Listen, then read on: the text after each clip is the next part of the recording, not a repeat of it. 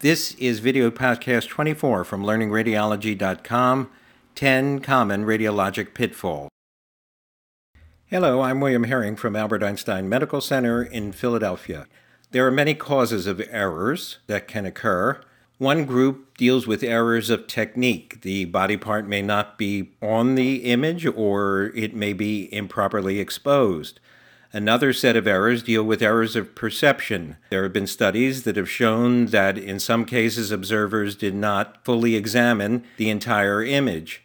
There's another kind of error of perception, which is called satisfaction of search, which we'll talk about later. There may also, of course, be errors of interpretation, and that may be due to a lack of adequate knowledge, which may lead to a failure of recognition of the finding. There may also be errors of judgment, in which an item is thought to be one thing when it in fact turns out to be another. And occasionally, and this is more so for radiologists than those ordering the studies, there may be misleading or incomplete clinical data which can lead to errors. So, this is the first case, and obviously, these are all pitfalls, so that does bias the set of examples I'm going to show you. But this is a three year old with shortness of breath. Look at the image and determine what you think. You pause your computer or MP3 player for each of these cases. This is the same patient just two minutes later. And if you thought that there might be airspace disease of some kind on the first image, it actually is all a pitfall of technique. First image, there are only eight posterior ribs showing.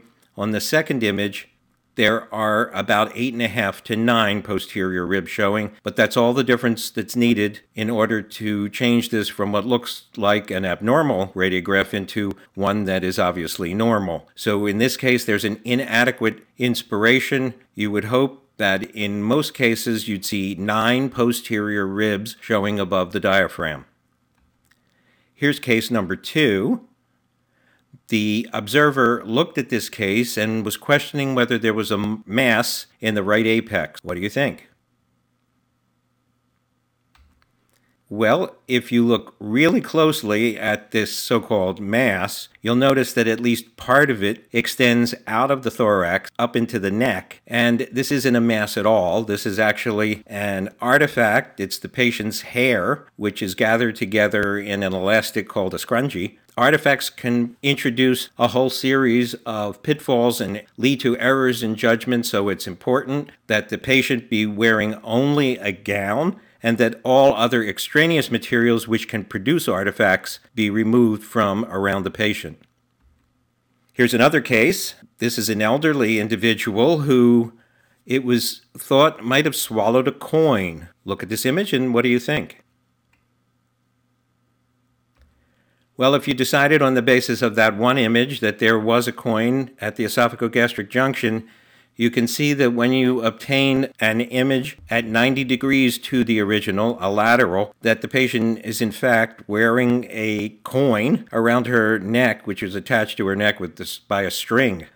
This is an error in which adequate knowledge of obtaining an orthogonal or 90 degree view would be necessary in order not to fall into the pitfall of trying to localize an object using one and only one radiograph.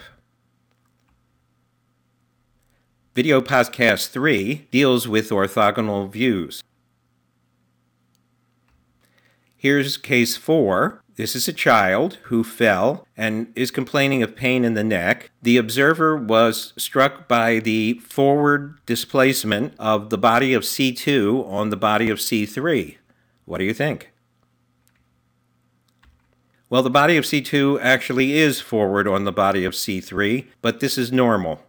This is called a pseudosubluxation. It is more common in children because of the laxity of their ligaments and the underdevelopment of some of their facets. And with the head flexed in a child, especially C2, may appear to be forward on C3. The way that you can tell the difference between this and a true subluxation is to use something called the posterior cervical line, which is indicated by the black line, that connects the spinolaminar lines of C1 and C3 and completely intersects the spinolaminar line of C2. If the head were extended, there would be no pseudosubluxation. It would look normal.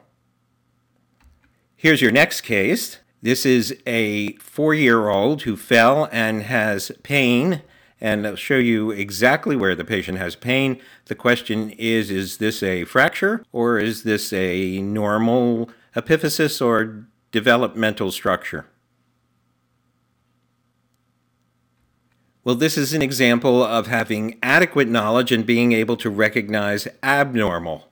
The case that I showed you is indeed a fracture. There's a transverse lucency at the base of the fifth metatarsal. That is a so called Jones fracture. Whereas this is an example of the normal apophysis at the base of the fifth metatarsal. You'll see that it, unlike the fracture, is oriented longitudinally, and while an apophysis can be avulsed, it's relatively uncommon, and you should not confuse this normal apophysis with a fracture.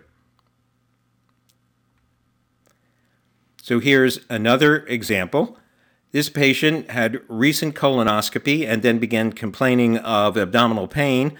A portable upright chest x ray was obtained. What do you think? Well, if you were worried about free air beneath the right hemidiaphragm, this is an example of being able to recognize normal variants. If you look carefully, you'll see that there are several white transverse bands that cross the air in the right upper quadrant in the case that I showed you. This represents haustral markings in the colon, and this is what interposition of the colon between the liver and the right hemidiaphragm looks like. It has a name associated with it. It's called Chilaiditi syndrome. It isn't really much of a syndrome at all. This, on the other hand, is the true appearance of free air. You'll notice that there are no haustral lines, which distinguishes it from the interposition of the colon. Here's the next example. The observer noted that on the lateral radiograph of the chest, there appeared to be a nodule, which is shown by the white arrow. What do you think? Well, this in fact is not a nodule in the lung and is an example of mistaking one abnormality for another. When you see a density overlying the spine, which more or less is superimposed on the intervertebral disc space, as this is, then you have to think about the possibility that the so called nodule is actually a large osteophyte. And if you look carefully on the frontal view of this patient, you can see that the red arrow is pointing to a very large osteophyte at this level, which can be easily mistaken for a lung nodule. Here's the next example. This is the upper half of a chest x ray in which the patient was complaining of pain in the right clavicular region. What do you think? Well, if you saw this large exuberant callus formation, you would have noticed that there, in fact, is a healed fracture of the right clavicle. But what's more important is that on the left side, the opposite side, there's complete destruction of the left first and second ribs, and there's a soft tissue mass in the apex of the lung. This is a malignancy. This is a Pancoast tumor at the left apex.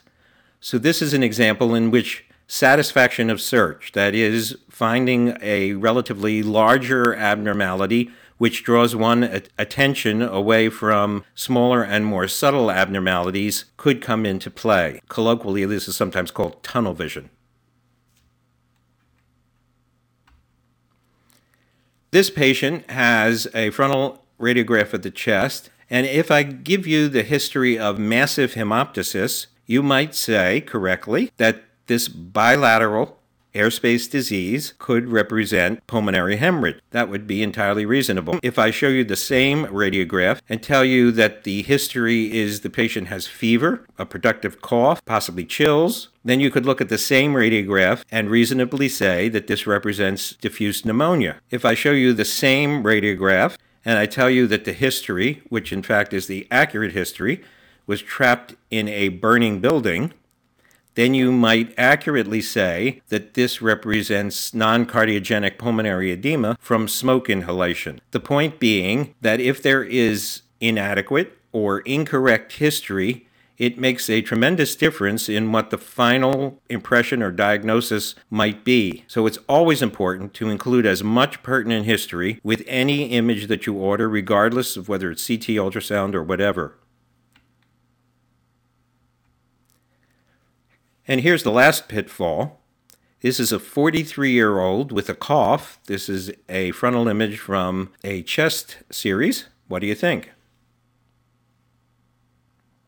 Well, if you were busy looking at the right heart border and wondering whether this patient had a pneumonia in the right middle lobe, she in fact does not have a right middle lobe pneumonia. That's just overlying soft tissue of the right breast. But what the patient does have, or more accurately doesn't have, is either clavicle. The right clavicle is completely missing, the left clavicle is partially missing. This is a patient who has a disease called cleidocranial dysostosis which is a developmental disease in which midline structures sometimes don't form correctly, such as the clavicles. So, this could be an error of perception in which a particular portion of the film was not viewed because of abnormalities perceived on another area of the film.